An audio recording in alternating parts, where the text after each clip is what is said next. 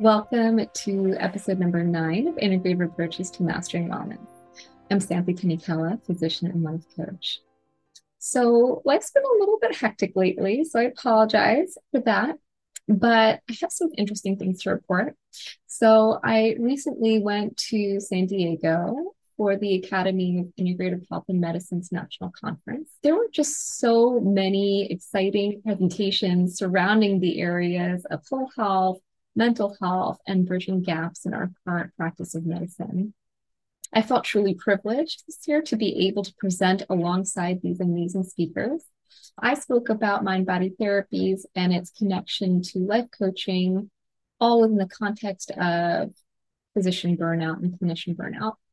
And some of you may already feeling it, whether you're a patient or a healthcare worker, you're feeling it, right? Like that crunch, the lack of time, the lack of resources.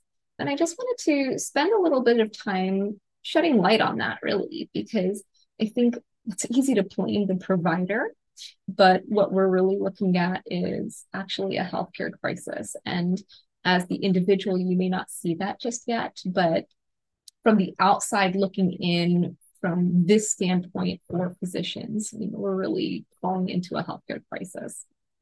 Um, part of it is due to burnout.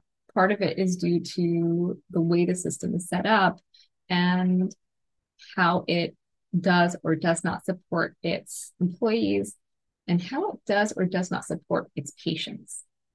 Um, so, just to take a moment to talk about burnout, people are starting to phase out the term burnout which I totally agree with. They're starting to call it moral injury. And I'll clue you into why. So, when we talk about burnout, we're talking about workplace related stress and how it's associated with physical and emotional exhaustion. It can also be accompanied by a decreased sense of accomplishment and a loss of personal identity.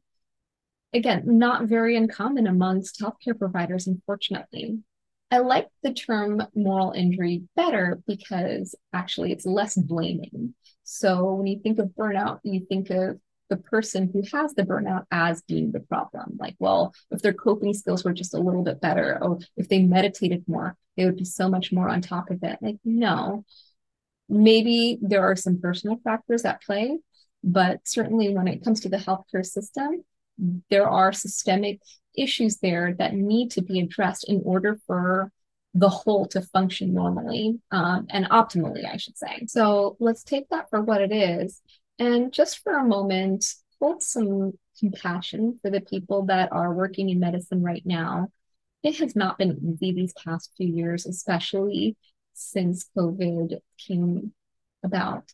Even well before COVID, over 50% of physicians and nurses were already experiencing burnout. But once the pandemic hit, actually up to 63% of physicians had reported burnout. Physicians have a rate of burnout that's double that of the general community. That's astounding. So I want to close by saying this. While burnout and moral injury are ever present in today's practice of medicine, I do know that this is something that also exists in other industries.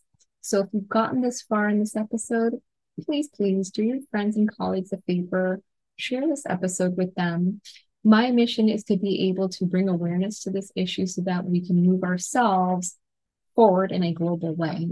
I want us to be able to move towards healing and being able to create solutions for this problem that are sustainable. So hop onto my website at iamwellmd.com you can click on my picture there and join our mailing list. You can also become a member of our Facebook group, Integrative Approaches to Mastering Wellness. If you ever feel like you just need a safe space to be able to speak, we really need to be able to band together as a community because together we can rise. Until next time, be well.